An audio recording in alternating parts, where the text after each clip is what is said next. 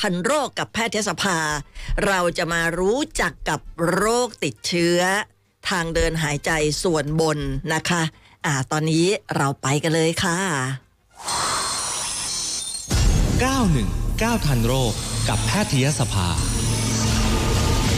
อังคารค่ะ คุณผู้ฟัง 919 ทันโรคกับแพทยสภานะคะ วันนี้นี่ยเราจะคุยกับคุณหมอ รองศาสตราจารย์นายแพทย์ชันชายสิทธิพันธ์นะคะ คุณหมอเป็นอุปนายกแพทยสภาคนที่สองแล้วก็เป็นรองคณะบดี ฝ่ายวางแผนและพัฒนาคณะแพทยศาสตร์ จุฬาลงกรณ์มหาวิทยาลัย แล้วก็คุณหมอยังเป็นแพทย์ผู้เชี่ยวชาญ ด้านอายุรศาสตร์ โรคระบบทางเดินหายใจ แล้วก็คุณหมอยังเป็นคณะกรรมการบริหารสมาคมอายุรเวชแห่งประเทศไทย ในพระบรมราชูปถัมภ์ด้วยนะคะ ตอนนี้คุณหมออยู่กับเราเรียบร้อยแล้วค่ะ สวัสดีค่ะ คุณหมอคะครับครับสวัสดีครับคุณรัฐบาลครับ ค่ะนะคะ ก็อีกครั้งหนึ่งที่ได้คุยกับคุณหมอนะคะ วันนี้รบกวนคุณหมอเรื่อง โรคติดเชื้อทางเดินหายใจส่วนบนเฉียบพลัน ครับ จริงๆแล้วก็คือครับโรคอะไรคะคุณหมอ คืออะไรมีมันมีมันมันมีกลุ่มโรคอยู่หลายโรคครับ แต่ว่าค่ะผมว่าเรามาเริ่มต้นด้วยเอ่อข้อมูลพื้นฐานก่อนว่าอืมอืมระบบทางเดินหายใจของมนุษย์นะครับค่ะเราแบ่งกว้างๆมาเป็นส่วนบนกับส่วนล่างนะครับค่ะเอ่อจริงๆแล้วระบบทางเดินหายใจก็ตั้งแต่จมูกลงไปถึงปากคอลงไปถึงหลอดลมแล้วก็ในในปอดนะครับแต่เราแบ่งอย่างง่าย ๆ คือค่ะคำว่าส่วนบนเนี่ยก็เป็นส่วนตั้งแต่จมูกนะลงไปถึงเอ่อทางเดินหายใจลงไปถึงบริเวณคอลงไปถึงกล่องเสียงอันเนี้ยเป็นทางเดินหายใจส่วนบนอืมนะครับ ค่ะแล้วก็ส่วนล่างนี่คือแต่กล่องเสียงลงไปในหลอดลม ลงไปถึงถุงลม แล้วก็ลงไปถึงในเนื้อปอดเลยนะครับโอ้ค่ะซึ่งที่เราแยกอย่างนี้เพราะว่าทั้งสองส่วนนี้มีความแตกต่างกันอย่างชัดเจนในแง่ของบทบาทหน้าที่และก็ลักษณะนะครับอืมแต่ว่าถ้าเกิดมีโรคเกิดขึ้น คือทางเดินหายใจส่วนบนจะเป็นส่วนซึ่งมันสัมผัสกับสิ่งแวดล้อมแล้วก็มันมีเป็นเป็นบริเวณซึ่งมันโดนมันมีการติดเชื้อได้บ่อยนะครับค่ะมันเป็นบริเวณที่มันมีเชื้อโรคอาศัยอยู่แล้วเป็นเรื่องปกติอืม แต่ถ้าเดินหายใจส่วนล่างเนี่ยตั้งแต่หลอดลมลงไปเนี่ยเป็นบริเวณซึ่งร่างกายจะพยายามปกป้องไว้อย่างดีและบริเวณนั้นในบริเวณซึ่งมีเชื้อโรคอยู่ค่อนข้างน้อย แล้วก็ค่ะเอ่อถ้าจะติดเชื้อเนี่ยมันก็จะจะต้องเป็นเชื้อซึ่งมีความรุนแรงแล้วก็เป็นเชื้อซึ่งมีความเฉพาะอะครับอืมมันก็ได้แบ่งอาการของไอ้การไม่สบายหรือโรคของโรคเอ่อระบบทางเดินหายใจเดี๋ยวเอาเป็นสองส่วนกว้างๆตามอวัยวะ คือถ้ามันเป็นโรคของทางเดินหายใจส่วนบนเราก็เรียกว่าเป็นโรคของ upper respiratory tract หรือว่าค่ะทางเดินส่วนบนแล้วก็ ถ้าเป็นส่วนล่างจะเป็นโรคของเนื้อปอดหลอดลมส่วนล่างอะไรอย่างเงี้ยครับ อืมค่ะ คราวนี้เนี่ยสาเหตุของการเกิดโรคนี้เนี่ยเกิดจากอะไรคะครับคือถ้าเป็นการติดเชื้อก็จะเป็นเชื้อเอ่อที่เราพบได้ทั่วไปเพียงแต่ว่าลักษณะเชื้อมันจะขึ้นอยู่กับอวัยวะที่มันได้รับผลกระทบนะครับค่ะและถ้าเราพูดถึงทางหัวใจส่วนบนเนี่ย เราจะบอกจะจะเราจะพูดถึงกลุ่มโรคกว้างๆเนี่ยก็ตามอวัยวะที่เราอยู่ทางหัวใจส่วนบนก็ได้แก่โรคที่เราเจอบ่อยก็คือโรคโรคหวัดธรรมดานะครับค่ะก็คือโรคที่มีการอักเสบ ของทางเดินหายใจส่วนบน ซึ่งส่วนใหญ่เกิดจากเชื้อไวรัสนะครับ ซึ่งมันค่ะจะมีอาการเช่นน้ำมูกไหล มีไข้ต่ำๆเอ่อจามเจ็บคออะไรอย่างเงี้ยนะครับค่ะเอ่ออีกกลุ่มโรคหนึ่งก็จะเป็นโรคของพวกเอ่อในหูนะครับ พวกหูก็ถือเป็นทางเดินหายใจด้วยอ๋อค่ะพวกเนี้ยเราเจอบ่อยๆในเด็กเช่น อาจจะเป็นหูน้ำหนวกหรือเรียกว่าเอ่อ หูหูอักเสบเฉียบพลันซึ่งก็จะมีค่ะอาการปวดมีหนองออกจากหูอะไรอย่างเงี้ยนะครับอืมอีกกลุ่มหนึ่งก็เป็นโรคในในไซนัสนะครับไซค่ะนัสไซนัสก็ไม่ถือว่าเป็นทางเดินหายใจส่วนบนก็จะเป็นโรคซึ่งมันมีการติดเชื้อในไซนัสค่ะนะครับทำให้มีการอักเสบ ซึ่งพวกนี้ก็จะมาด้วยอาการปวดปวดบริเวณโหนกแก้มอ่ามีน้ำมูกเขียวนะครับค่ะซึ่งส่วนใหญ่พวกเนี้ยมันจะเกิดตามหลังจากการที่มีการเอ่อติดเชื้อของของทางเดินหายใจส่วนบนเช่นเป็นหวัดก่อนค่ะนะครับแล้วก็จมูกมันตันมันก็ไปบล็อก ทำให้ไซนัสเนี่ยมันเกิดเสมหะมัน drain ไม่ออกก็เกิดการติดเชื้อตามมาอืมแล้วก็ค่ะอีกอีกอันหนึ่งก็คือโรคคออักเสบนะครับ ก็คือค่ะว่าเป็นคออักเสบโดยเฉพาะต่อมทอน ต่อมทอนซิลอักเสบอันนี้ก็จะเป็นอีกกลุ่มโรคหนึ่งนะครับค่ะซึ่งก็จะมีอาการหลักๆ คือมีไข้เจ็บคอมากๆเลยพวกนี้ไม่ค่อยมีน้ำมูกไหลเป็นอาการเจ็บคอค่ะถ้าเกิดเราไปส่องดูในคอก็จะพบว่ามันมีหนองอยู่ในคออืมหรือว่ามีลักษณะทอนซิลโต อันนั้นก็จะเป็นกลุ่มโรคหลักๆ ของทางเดินหายใจก็จะเห็นว่าอาการหลักๆมันก็จะมาด้วยอาการของอวัยวะซึ่งอยู่บริเวณคอจมูกเอ่อ บริเวณหูอะไรอย่างเงี้ยนะครับอืมและพวกนี้เนื่องจากว่าเป็นทางเดินหายใจส่วนบนเอง มันไม่ค่อยทำให้เกิดอาการหอบเหนื่อย เพราะว่าค่ะมันไม่ได้ไปไม่ลถึงงไปปอดไปมีอืมต่อมปอดด้านล่างนะครับค่ะอาจจะเป็นโรคซึ่งมีลักษณะอาการอย่างที่ผมได้กล่าวมาแล้วครับค่ะคุณหมอคะแล้วถ้าเกิดว่าเราไม่รักษาโดยด่วนเนี่ย มันจะสามารถลงไปถึงปอดได้ไหมคะเอ่อ ได้ครับได้ครับโรคบางโรคเนี่ยบางครั้งมันก็เริ่มจากส่วนบนก่อนแล้วก็ลุกค่ะลามลงไปข้างล่างแต่ว่าต้องเรียนว่าส่วนใหญ่โรคพวกนี้เป็นโรคซึ่งไม่รุนแรงนะครับอืมแล้วก็ส่วนใหญ่เลยเนี่ยเราอาจจะไม่ต้องรักษาด้วยยาเฉพาะเลยเป็นรักษาตามอาการเอ่อมันมันจะมีความเชื่อซึ่งอาจจะไม่ถูกเลยนะครับค่ะก็คือว่าถ้าเป็นหวัดเจ็บคอนะครับ ต้องทานยาฆ่าเชื้ออ่าอะไรอย่างเงี้ยค่ะค่ะครับ อันเนี้ยหรือว่าเอ่อถ้าเสมหะเขียวเนี่ยนะครับอืมก็แสดงว่าต้องมีเชื้อแบคทีเรียเพราะฉะนั้นต้องกินยาฆ่าเชื้อค่ะอันนี้อาจจะเป็นความเชื่อซึ่งซึ่งไม่ถูกต้องนะครับ โอ้เชื่อแบบนี้เพมาราะว่านานเลยนะคะเนี่ยใช่ครับเพค่ะราะว่าเพราะว่าเรื่องนี้นะครับ คือถ้าบอกว่าโรคทางเดินหายใจส่วนบนที่ติดเชื้อที่เราเจอบ่อยที่สุดเนี่ยก็จะเป็นโรคหวัดธรรมดาค่ะนะครับ ซึ่งพวกเนี้ยอ่า ส่วนใหญ่เลยเนี่ย 90 99เปอร์เซ็นต์เนี่ยเป็นเชื้อไวรัสที่เราเจอได้ค่ะเป็นไวรัสเช่นไรโน เราเรียกพวกนี้เป็นไข้หวัดอ่อนๆนะครับค่ะพวกนี้เนี่ยก็คือจะมีอาการเจ็บคอ มีน้ำมูกนะครับ จามอ่าแล้วก็บางครั้งมีไข้ต่ำๆได้อืมนะครับ แล้วก็เอ่อบางทีก็จะมีน้ำมูกเยอะซึ่ค่ะงพวกเนี้ยถ้าเป็นไวรัสเองนะครับ อาการก็จะดีขึ้นในเวลาสักห้าถึงเจ็ดวันเพราะฉะนั้นพวกนี้เนี่ยเราไม่ต้องไปทานยาฆ่าเชื้อเพราะว่า ถ้าไปทานยาฆ่าเชื้อโดยไม่จำเป็นเนี่ยก็จะมีความเสี่ยงคือทำให้เกิดเชื้อดื้อยาในอนาคตอ๋อแล้วก็จะมีค่ะโอกาสแพ้ยาได้นะรับคุณหมอเพราะว่าจริง ๆ แล้วเนี่ยยาฆ่าเชื้อเนี่ยเขาสามารถฆ่าได้แต่เชื้อแบคทีเรียใช่ไหมคะ ไวรัสเนี่ยเขาฆ่าได้ไหมคะเอ่อ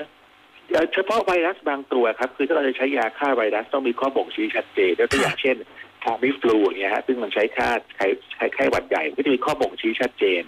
แต่ถ้าเป็นการติดเชื้อไวรัสในทางเดินหายใจส่วนบนเนี่ยเราค่ะไม่ต้องใช้ยาฆ่าไวรัสครับเพราะว่าเกิดผลเสียมากกว่าผลดีแล้วก็อ๋อเราจะใช้ยาฆ่าเชื้อแบคทีเรียในบางกรณีเท่านั้นค่ะแต่ผมผมเรียนอย่างนี้ครับว่าที่สำคัญเลยคือเจ็บคอทุกครั้งไม่ต้องไปทานยาฆ่าอืมเชื้อนะครับค่ะเอ่อเสมหะเขียวเนี่ยต้องเรียนเลยว่าเป็นแค่ไวรัสติดเชื้อไวรัสเองก็เสมหะเขียวได้เป็นเรื่องปกติอืมนะครับค่ะเป็นจะใช้สีเสมหะเนี่ยมา เอ่อเพื่อมาเป็นทานตัวบ่ยางฆ่าชี้เชื้อเนี่ยอ่าไม่จำเป็นค่ะคุณนะครับคุณหมอผมแล้วคิดว่าปัจจุบันค่ะ เชิญเชิญคุณหมอค่ะครับคือคือผมคิดว่าตอนนี้ข้อบ่งชี้ชัดเจนว่าถ้าเราจะต้องทานยาฆ่าเชื้อในในกรณีซึ่งซึ่งมีการติดเชื้อทางเดินหายใจส่วนบนเนี่ยค่ะมันก็จะเป็นกลุ่มโรคบางโรคก็คืออ่าแน่นอนนะครับ ถ้าเราเป็นไซนัสอักเสบเฉียบพลันเนี่ยซึ่งอันนี้ก็จะมีอาการเช่นมีไข้ปวดบริเวณโหนกแก้มนะครับ ถ้าคุณหมอตรวจดูก็จะเจอว่าจะกดที่โหนกแก้มแล้วมันเจ็บนะครับ หรือว่ามีลักษณะของหนองซึ่งไหลออกมาจากจมูกอะไรอย่างเงี้ยแล้วก็ค่ะถ้าไปเอ็กซเรย์ก็จะเจอว่ามีฝ้า อย่างเงี้ยถ้าเป็นกลุ่มเป็นไซนัสอักเสบเนี่ยต้องทานยาฆ่าเชื้อ เพราะว่ามันเป็นการติดเชื้อไวรัสเอ่อมันเป็นแบการคติดทีเชื้อเรีแบยคทีเรียอ่าครับค่ะอีกกลุ่มหนึ่งก็คือถ้าคออักเสบเป็นหนองนะครับ เช่นค่ะเราเจ็บคอมากเลยนะครับ แล้วเคยถ้าเจ็บแล้วไปดูสองไปอ้าปากดูโอ้โหคอข้างหลังเนี่ยมันเป็นหนองเลยอืมีมเป็นฝ้าขาวๆหรือว่าทอนซิลเป็นหนองเลยนะค่ะครับ พวกเนี้ยส่วนหนึ่งเกิดจากเชื้อแบคทีเรียอืมพวกเนี้ยมันจะไม่ค่อยมีอาการน้ำมูกจามร่วมด้วยมันจะเป็นอาการเจ็บคอแล้วมีไข้ถ้าเป็นกรณีเนี่ยเราให้ทานยาปฏิชีวนะนะครับค่ะแล้วก็อีกกลุ่มหนึ่งก็คือถ้าเป็นหูอักเสบอ่าหูอักเสบนะครับ ก็คือถ้าเกิดมีการติดเชื้อในหูส่วนกลางอย่างเงี้ยมันจะเห็นว่าแต่ว่าโรคพวกเนี้ยเป็นโรค ส่วนน้อยที่เกิดขึ้นกับการติดเชื้อของทางเดินใจส่วนบนค่ะนะครับเพราะฉะนั้นผมว่าหลักการง่ายๆคือถ้าเราเป็นหวัดมีอาการสำคัญ เช่นมีน้ำมูกร่วมด้วยนะครับมีเจ็บค่ะคอนะครับไม่ได้มีอาการอื่นพวกเนี้ยร้อยร้อยละเก้าสิบเก้าเปอร์เซ็นเลยเนี่ยเป็นเป็นเป็นไวรัสแล้วก็จะหายเองได้อืมแต่ถ้าเกิดเราติดตามอาการไปแล้วปรากฏ5ถึง7วันไม่หายค่ะพวกนี้มันอาจจะเกิดการติดเชื้อแบคทีเรียขึ้นมาแทรกซ้อนเช่น อาจจะมาด้วยหวัดก่อนอ๋อแล้วต่อมาค่ะก็เกิดไซนัสอักเสบ เราค่อยเราค่อยไปทานยาปฏิชีวนะในกรณีนั้นเช่นอาจจะเริ่มมีอาการเจ็บไซนัส หรือว่ามีเสมหะที่มันเขียวมากขึ้นอาจจะมีการอักเสบแทรกซ้อนขึ้นมาเราค่อยไปทานยาครับอืมแล้วคุณหมอจะแยกได้ยังไงล่ะคะว่าเป็นไวรัสหรือว่าเป็นแบคทีเรีย ครับ คืออาการแสดงครับ ผมคิดว่าอาการหวัดธรรมดาเนี่ย มันไม่ว่าอาการที่เราใช้บ่อยๆก็คือว่าโอเค คนไข้ก็ก็ควรจะมีอาการ เช่น มีอาการทางน้ำมูกร่วมด้วยนะครับค่ะมีอาการเจ็บคอแล้วก็มีน้ำมูกเนี่ยนะครับ มันแล้วเป็นเฉียบพลันมีไข้ต่ำๆอะไรอย่างเงี้ยนะครับค่ะพวกเนี้ยมันจะบอกได้ว่าเป็นไวรัสเพราะว่าถ้าเป็นแบคทีเรียเนี่ยมันจะมีอาการทางจมูกน้อยอืมันจะไม่ค่อยมีอาการน้ำมูกจามหรืออะไรอย่างเงี้ยนะครับค่ะอืมแล้วแล้วก็เราใช้อาการอาการเนี่ยดูเป็นหลักนะครับ แล้วก็ แน่นอนครับถ้ามันเป็นติดเชื้อทางเดินหายใจส่วนบนเนี่ย มันไม่ควรมีอาการเช่นหอบเหนื่อยอืมเจ็บหน้าอกค่ะหรืออะไรอย่างนี้ร่วมด้วยนะครับค่ะถ้าถ้ามีอาการอย่างนั้นร่วมด้วยต้องต้องระวังว่ามันอาจจะมีการติดเชื้อทางเดินหายใจส่วนล่างหรือว่าปอดบวมซึ่งในกรณีนั้นเนี่ยมีโอกาสสูงที่ต้องใช้ยาฆ่าเชื้อนะครับให้เราต้องแยกกันให้ดีอืมแล้วคุณหมอค่ะก็ซักประวัติแล้วก็อ่าคือถ้าเราสังเกตอาการตัวเองนะครับ ถ้าเรามีอาการอย่างที่เรียนนะคือเหนื่อยค่ะรู้สึกว่าไอมันรุนแรงมากเลย เวลาหายใจมีอาการเจ็บหน้าอกมันไม่เคยอืมเป็นอย่างนี้อะไรอย่างเงี้ยนะครับค่ะอย่างเงี้ย ก็อาจจะไม่ใช่แค่ทางเดินหายใจส่วนบนแล้วอย่างเงี้ยอืมต้องไปปรึกษาแพทย์นะนะอืครับมค่ะเคยเห็นเหมือนกันนะคะคุณหมอผู้ป่วย เวลาแบบไม่สบายไอเจ็บคออะไรเงี้ยน้ำมูกไหลไปหาคุณหมอ แล้วคุณหมอไม่ได้จ่ายยาฆ่าเชื้อให้เนี่ยเขาจะมีความรู้สึกว่าครับทำไมอะไม่ไม่จ่ายแบบแบบเลี้ยงไข้เปล่า จริงๆแล้วมันไม่ใช่อัก็เป็นความเชื่อเราเราต้องเปลี่ยนนะครับ ซึ่งซึ่งเราพบแล้วว่า การศึกษาการใช้ยาปฏิชีวนะที่ไม่เหมาะสมเนี่ยสาเหตุที่เราพบบ่อยที่สุดก็มีอยู่สองสามเรื่องเองครับ ก็คือเรื่องเจ็บคอนะครับซึ่งคนไข้มีความคาดหวังมาก แล้วก็คนไข้บางทีมาด้วยลิสต์ยานะครับว่ายาตัวนี้กินแล้วไม่หายต้องกินตัวนี้อะไรอย่างเงี้ยค่ะนะครับค่ะต้องเอาตัวแรง ซึ่งซึ่งต้องเรียนเลยว่าต่อให้เขาไม่ทานเนี่ยเขาก็หายครับอืมแต่ใครพอรู้สึกว่าทานแล้วหายก็มันอาจจะหายตามระยะเวลาที่จะหายอยู่แล้วค่ะแล้วก็มีความเชื่ออย่างนั้นค่ะ อีกเรื่องหนึ่งที่ต้องระวังคือเรื่องท้องเสียครับอ่าบางทีท้องเสียเองไม่ต้องทานยาฆ่าเชื้อค่ะส่วนใหญ่นะครับค่ะจะมีเฉพาะบางกรณีฉะนั้นเพราะฉะนั้นต้องเรียนว่าการทานยาฆ่าเชื้อมันมันไม่ใช่ว่าไม่ใช่มีผลไม่ใช่ไม่มีผลดีอย่างเดียวนะครับเออมันเกิดค่ะผลเสียด้วยค่ะ เพราะฉะนั้นถ้าเกิดว่าถ้าหากว่าเราจะไปซื้อยาฆ่าเชื้อทานเองอันนี้ไม่ควรเลยไม่ควรทำเขาก็ไม่ควรขายด้วยนะครับเอาไม่ครับไม่ควรขายด้วยค่ะใช่ครับต้องให้คุณหมอจ่ายเท่านั้นว่าใช่ครับแล้วก็ค่ะ ผมก็ต้องเรียนว่าถ้าคุณหมอไม่จ่ายอะต้องชื่นชมคุณหมอที่ไม่จ่ายนะครับถ้าเขาทำตามหลักการเขาเขาทำสิ่งที่ถูกต้องไม่ได้ค่ะถูกใจนะครับ อืมคนส่วนใหญ่หงุดหงิดหมอเลี้ยงไข้แน่เลยสงสัยอยากให้เรามาหาอีกอะไรเงี้ยคุณหมอแสดงว่าถ้าเกิดว่าเราบางที ก็ก็ค่ะมีบางกรณีที่ต้องใช้นะครับอันนั้นก็ค่ะจะมีข้อบ่งชี้ที่จะมีข้อบ่งชี้เฉพาะเป็นเรื่องๆไปครับอืมครับท่านเชิญเลยครับเชิญเลยครับแสดงว่าถ้าหากว่าเรามีอาการอย่างที่คุณหมอพูดเนี่ยไอจามมีน้ำมูก ไม่ว่าจะเขียวจะเหลืองยังไงก็แล้วแต่เนี่ย ก็คือรักษาตามอาการอย่างเช่น สมมติว่าถ้าเกิดเราปวดหัวด้วยมีไข้ด้วยเนี่ย อันนี้สามารถทานยาลดไข้ได้ แต่ว่าก็ยังไม่ควรทานยาฆ่าเชื้อถูกไหมคะ ครับไม่ควรทานยา สัญญาณคุณหมอหลุดไป เดี๋ยวแป๊บหนึ่งคุณผู้ฟังนะคะ คือสังเกตดูเนาะอืม คนเราเนี่ย ส่วนใหญ่เป็นอะไรนิดหน่อย ไปยาฆ่าเชื้อฆ่าไว้ก่อน ก่อนที่แบบว่ามันจะลุกลามอะไรอย่างเงี้ยโอ้เป็นความเข้าใจผิดที่แบบอันตรายมากเลยนะ ถ้าเกิดกินบ่อยๆ มันจะทำให้เชื้อดื้อยานะคะทำให้เชื้อดื้อยาแล้วก็อันตรายมากนะคะ อะ ตอนนี้เราคุยคุณหมอต่อเลยนะคะคุณหมอขา ครับขอค่ะโทษครับสายการครับ ก็ไม่ควรทานยาฆ่าเชื้อครับ เราคงแนะนำให้ทานยารักษาตามอาการ เช่นอืมถ้ามีไข้ไก่ทานยาพาราเซตามอลได้นะครับค่ะในขณะที่เหมาะสม แล้วก็ถ้ามีน้ำมูกก็จะมียาลดน้ำมูกแล้วก็ยาแก้ไอได้แล้วก็พักผ่อนนะครับ แต่อันที่ค่ะเราไม่ได้พูดถึงในช่วงที่มีโควิดระบาดนะครับ ถ้าเรามีอาการอย่างเงี้ยสงสัยว่าจะมีมีโควิด เช่น เราอาจจะมีอาการร่วมด้วย เช่นเอ่อไม่ได้กลิ่นหรือว่ามีเอ่อไม่ได้รับรสเลยร่วมกับค่ะมีความเสี่ยง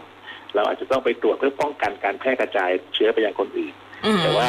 ในระยะซึ่งไม่ได้มีอะไรเนี่ยอาการเหล่านี้เนี่ยปกติการรักษาก็จะเป็นการรักษาตามอาการเป็นหลักก่อนอืมค่ะ แต่ถ้าสมมติว่าเป็นโควิด เนี่ย แสดงว่ามันเป็นทั้งเอ่อส่วนบนและส่วนล่างถูกไหมคะอ๋อไม่ไม่จำเป็นครับโควิดส่วนส่วนหนึ่งเพราะว่าต้องเข้าใจว่าเชื้อโคโรนาไวรัสเนี่ยนะครับค่ะโดยสายพันธุ์อื่นๆเนี่ยมันเป็นสาเหตุสำคัญของการการเดินหายใจส่วนบนอยู่แล้วอ่าค่ะอย่างไอ้ไข้หวัด หวัดธรรมดาเนี่ยก็เป็นโคโรนาไวรัสเนี่ยอยู่อืมส่วนหนึ่งอยู่แล้วนะครับค่ะแต่เพิ่มว่าไอ้ตัวโควิดเองมันมีโอกาสซึ่งจะลงไปในปอดเยอะอ๋อเพราะฉะนั้นเพราะฉะนั้นจริงๆแล้วโควิดเองก็ทำมาด้วยอาการไข้หวัดธรรมดาได้สบายมากเลยครับโดยอืที่มไม่ได้มีลักษณะของทางเดินหายใจส่วนล่างติดเชื้อตามไปด้วยแต่ว่าโอเค มันจะมีโอกาสว่าถ้าเรามีอาการอื่นเช่นค่ะมีอาการเหนื่อยนะครับ หรือว่าค่ะฟังเสียงปอดเราผิดปกติ หรือว่าเอ็กซเรย์ผิดปกติก็แสดงว่าตอนนั้นเนี่ยมันมีการลุกลามออกไปถึงทางเดินหายใจส่วนล่างนะครับ อืมคุณหมอและ PM 2.5ล่ะคะ ครับพีสองจุดห้านี่เอ่อกับกับโรคภูมิแพ้กับสิ่งระคายเคืองก็ต้องเรียนว่าจะมีอาการเนี่ยคล้ายๆกับเอ่ออาการเอ่อไข้หวัดหรือหวัดได้นะครับ แล้วคือค่ะอาการคันจมูกน้ำมูกไหลจามอะไรพวกนี้ครับแต่ว่าเอ่อถ้าเป็นจากสิ่งแวดล้อม หรือว่าภูมิแพ้เนี่ยก็สำคัญก็คือว่ามักจะไม่มีอาการไข้นะครับค่ะไม่มีอาการไข้ร่วมด้วย แล้วก็ส่วนใหญ่อาการก็จะมาด้วยคล้ายๆระคายเคืองจะมีอาการอื่นเช่นน้ำตาไหลอะไรอย่างนี้ร่วมอืด้วยมอืมแล้วก็อาการเนี่ยมันจะสัมพันธ์กับสิ่งแวดล้อมค่ะ เป็นอาการเป็นมากขึ้นเป็นช่วงๆซึ่งอันนี้สำคัญนะครับเพราะว่าบางครั้งเราเจอคนไข้ที่จะมาคอมมามามาด้วยอาการว่าเป็นหวัดบ่อยค่ะๆนะครับคล้ายๆกับว่าคิดว่าเป็นหวัดบ่อยๆ แล้วคิดว่าติดเชื้อบ่อย ซึ่งจริงๆแล้วกลายกลายเป็นว่า เขาไม่ได้เป็นหวัดหรอกเขาเป็นภูมิแพ้อืมซึ่งถ้าเป็นภูมิแพ้เนี่ยมันไม่ใช่การติดเชื้อไวรัสค่ะมันเป็นปฏิกิริยาจากสิ่งแวดล้อมก็ต้องไปรักษาที่ภูมิแพ้ครับอืมเช่นไหนต้องใช้ยาเพื่อรักษาภูมิแพ้แทนที่จะไปรักษาเรื่องตามอาการของการติดเชื้ออะไรอย่างเงี้ยครับอืมแล้วเราเจอได้บ่อยนะครับคนที่เป็นภูมิแพ้แล้วมาด้วยอาการเจ็บคอมีน้ำมูกบ่อยๆเพราะน้ำมูกลงคอก็เจ็บค่ะได้ แล้วก็ถูกรักษาด้วยการทานยาฆ่าเชื้อบ่อยๆบ่อยๆค่ะซึ่ง ทำให้เกิดผลเสียมากนะครับอืมมันต้องอาจต้จะองแยกกันให้ดีค่ะระหว่างภูมิแพ้กับอาการทางเดินหายใจส่วนบนนะครับ อืมเพราะฉะนั้นเนี่ยโอ้โหไม่ไม่ต้องไม่ซื้อยาทานเองนะอย่างที่คุณหมอบอกว่าต้องห้ามขายด้วยไอ้ยาฆ่าเชื้อเนี่ยเพราะมันอันตรายมากเชื้อใช่ครับใช่ครับค่ะวันนี้เราเจอปัญหาเรื่องเชื้อดื้อยาเนี่ยบ่อยมากนะครับค่ะแล้วก็ แต่ก่อนเราพบเชื้อดื้อยาบ่อยในโรงพยาบาล เพราะเรามีการใช้ยาปฏิชีวนะเยอะตามความจำเป็นนะครับค่ะแต่ปัจจุบันนี้เราพบว่าในชุมชนเองในคนไข้ซึ่งบางทีไม่เคยมาโรงพยาบาลเลยค่ะมาได้การติดเชื้อคนแรกเนี่ยพบว่าเชื้อที่เกิดจากการเป็นเชื้อดื้อยาละอืมก็แสดงว่าเชื้อดื้อยาที่มีการระบาดเข้าไปในชุมชน ซึ่งส่วนหนึ่งอ๋อค่ะนะครับในการใช้ยาปฏิชีวนะอย่างไม่สมเหตุผลนะครับอ๋อ ถ้าเราติดเชื้อดื้อยานี่ก็แสดงว่าเราเป็นเชื้อดื้อยาเลยใช่ไหมคะ ไม่ใช่ว่าใช่ครับเราติดเชื้อธรรมดาแล้วมันมาดื้อ ใช่ใช่ครับส่วนใหญ่คือถ้าเกิดอันนี้เราเจอมากขึ้นเลยว่าเอิ่มเชื้อคนแรกที่เป็นแล้วเราไปเพาะเชื้อขึ้นเนี่ยส่วนหนึ่งค่ะมันดื้อยาตั้งแต่เริ่มต้นอยู่แล้วอืมซึ่งนี่ก็ทำให้การเลือกใช้ยาจะต้องใช้ยาซึ่งมันมีความรุนแรงมากขึ้นเพื่อจะค่ะครอบคลุมเชื้อ ให้ได้อืมอะไรอย่างเงี้ยนะครับอันนี้ก็ค่ะเป็นสิ่งที่เป็นปัญหาทั้งโลกครับอืมเรื่องเชื้อดื้อยาเป็นปัญหาที่ขณะนี้ผมคิดว่ามันเป็นเป็นปัญหาซึ่งซึ่งท้าทายค่ะนะครับในการรักษาพยาบาลอย่างมากเลยครับ อืมเพราะฉะนั้นก็อย่างที่คุณหมอบอกนะ ถ้าเกิดเจ็บไข้ได้ป่วยมีไอมีจามเนี่ยก็คือรักษาตัวเองก็ได้ตามอาการเจ็บไข้ได้ป่วยก็กินพาราใช่ครับแต่แต่ต้องต้องเน้นนะครับว่า ต้องอาการที่เหมาะสมนะครับอ่าเพค่ะราะมันมีค่ะสัญญาณเตือนว่าอาการเหล่านี้มันอาจจะไม่ใช่แค่ทางเดินใจส่วนบนแล้วแต่ที่ค่ะเรียนว่าเช่นมีอาการรู้สึกว่าเหนื่อยอ่าหอบเหนื่อยใจอืมหอบเหนื่อยค่ะหรือว่าอาการเจ็บหน้าอกนะครับค่ะมีอาการหัวใจเต้นเร็วหรือว่าถ้าไข้สูงมากๆเลยค่ะมีอาการหนาวสั่นอย่างเงี้ย อันเนี้ยมันเราอย่าไปคิดว่าเป็นแค่หวัดธรรมดานะอ่าอย่างนี้ค่ะควรต้องประเมินอ่านะครับ โดยเฉพาะถ้าท่านมีโรคประจำตัวนะครับค่ะโรคประจำตัวเช่น ถ้าท่านเป็นหอบคอผืดถุงลมโป่งพองมีโรคมะเร็งโรคเรื้อรังอยู่ค่ะนะครับอาการเหล่านี้บางทีมันเป็นสัญญาณเตือนของการติดเชื้อซึ่งอาจจะลุกลามได้ อืมก็ก็อย่าประมาทนะครับค่ะ ก็ต้องประเมินด้วยแล้วก็ต้องประเมินอาการแล้วก็ค่ะแล้วก็ต้องต้องอย่าไปคิดว่าเอ้ยหมอบอกว่าไม่ต้องทำอะไรกินได้อย่างเดียวนี่เฉพาะในกรณีค่ะซึ่งเป็นไม่รุนแรงนะครับค่ะ แต่ถ้าค่ะเป็นที่รุนแรงเนี่ยเราต้องหาสาเหตุแล้วก็ต้องมีการให้ยาที่เหมาะสมนะครับ อืม เพียงแต่ว่าอย่าไปซื้อยาฆ่าเชื้อทานเอง ครับยาฆ่าเชื้อนี่ไม่แนะนำให้ทานอยู่แล้วครับเอ่อแต่ว่าก็ต้องสังเกตอาการตัวเองให้ดีครับค่ะจะเรียกเวียนว่าสัญญาณเตือนว่าเราอาจจะมีโอกาสเป็นโรคที่รุนแรงแล้วค่ะควรจะประเมินเนี่ยก็ก็จะมีอย่างที่เรียนให้ทราบนะอืครับมค่ะ คุณนรมนค่ะมีคำถามค่ะคุณหมอ คุณนรมนบอกว่ามีอาการเจ็บคอ เวลากลืนน้ำลายเนี่ยมันจะเจ็บคอแล้วก็เจ็บที่ต่อมน้ำเหลืองที่ข้างกกหู ลองสังเกตภายในช่องปากเนี่ยพบว่าต่อมทอนซิลเนี่ยแดง แบบนี้เนี่ยสามารถทานยาแก้อักเสบได้ไหมคะคือ คือต้องต้องขึ้นอยู่กับเป็นมานานแค่ไหนนะครับค่ะแต่ว่าถ้าแดงถ้าต่อมซินแดงมากหรือว่าสังเกตว่ามีฝ้าขาวเป็นหนอง แล้วก็มีอาการเจ็บมากเนี้ยก็จะเป็นข้อบ่งชี้ในการทานยาฆ่าเชื้อได้ครับค่ะ อืมครับแต่ว่าทางที่ดีไปพบคุณหมอดีกว่า ยิ่งถ้าเป็นนานๆนี่ต้องอย่าทิ้งไว้ ใช่ครับเพราะว่าอาการกลืนนั้นเจ็บมันมีจากหลายสาเหตุมากเลยครับค่ะนะคะ ต้องต้องดูต้องให้คุณหมอดูนะคะอะวันนี้คุณหมอมีอะไรจะฝากทิ้งท้ายไว้ไหมคะ ครับก็ ก็ผมคิดว่าเอ่อการการป้องกันก็เป็นเรื่องสำคัญนะครับค่ะการรักษาสุขภาพให้แข็งแรงเนี่ยเราเราก็เป็นสิ่งที่ควรทำแล้วก็เราเพราะว่ามันจะลดโอกาสการติดเชื้อในทางเดินหายใจได้ค่ะแต่เดียวกันเนี่ยก็รับวัคซีนที่เหมาะสมนะครับ รวมถึงว่า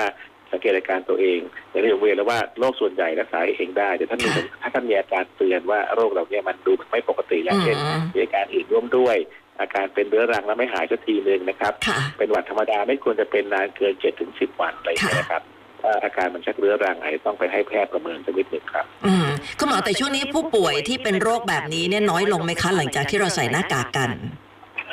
แล้วก็เจอครับว่าน้อยลงก็ค่ะก็ก็ชัดเจนนะครับว่าปัจจุบันนี้คนไข้ที่มาด้วยโรคหวัดหรือว่าอย่างอย่างไข้หวัดอะไรเงี้ยก็ค่ะก็น้อยลงนะครับ ส่วนส่วนหนึ่งก็อาจจะไม่อยากมาโรงพยาบาลด้วยนะครับอืมแต่ว่ากลัวติดเชื้อก็ชัดเจนนะครับว่าค่ะจากห้องแบบไวรัสวิทยาของที่จุฬาก็พบเลยว่าการเราเจอเราเจอพวกเอ่อการติดเชื้อไข้หวัด ต่างๆเนี่ยน้อยลงจริงๆนะครับ ก็ก็อืมแสดงว่าการป้องกันตัวเองด้วยวิธีการแบบ universal เลยคือการค่ะทิ้งระยะห่างใส่หน้ากากล้างมือเนี่ยก็ช่วยค่ะลดทุกอย่างรวมทั้งโควิดด้วยนะครับ อืมค่ะวันนี้ขอบคุณมากๆเลย รองศาสตราจารย์นายแพทย์ฉันชัยสิทธิพันธ์ขอบคุณมากเลยนะคะครับครับขอบพระคุณครับ สวัสดีค่ะค่ะ คุณหมอสละเวลาให้เราบ่อยครั้งนะคะเกี่ยวกับเรื่องของเอ่อโรคทางเดินหายใจ ทำนองนี้นะคะ บ่อยมากเรื่องปอดอะไรด้วยคุณหมอเชี่ยวชาญนะคะ ในด้านนี้นะคะ เอาแล้วคุณผู้ฟังค่ะในช่วงนี้ขออนุญาตจบการไลฟ์นะคะ แล้วก็คุณผู้ฟังสามารถติดตามการไลฟ์ได้ ทุกวันอังคารในช่วงของ 919 ทันโรคกับแพทยสภานะคะ แล้วก็ถ้าใครที่ดูไม่ทันเนี่ยก็สามารถติดตามย้อนหลังได้นะคะ ดูทาง YouTube ก็ได้ค่ะ Facebook ก็ได้ แล้วก็ Twitter ก็ได้ FM91 Traffic Pro นะคะ หรือจะติดตามที่เพจดีเจรัตดาวันคัดชาวพงก็ได้ด้วยเช่นเดียวกัน วันนี้ขออนุญาตจบการไลฟ์แค่นี้ก่อน เจอกันใหม่โอกาสหน้านะคะ 91 9ทันโรคกับแพทยสภา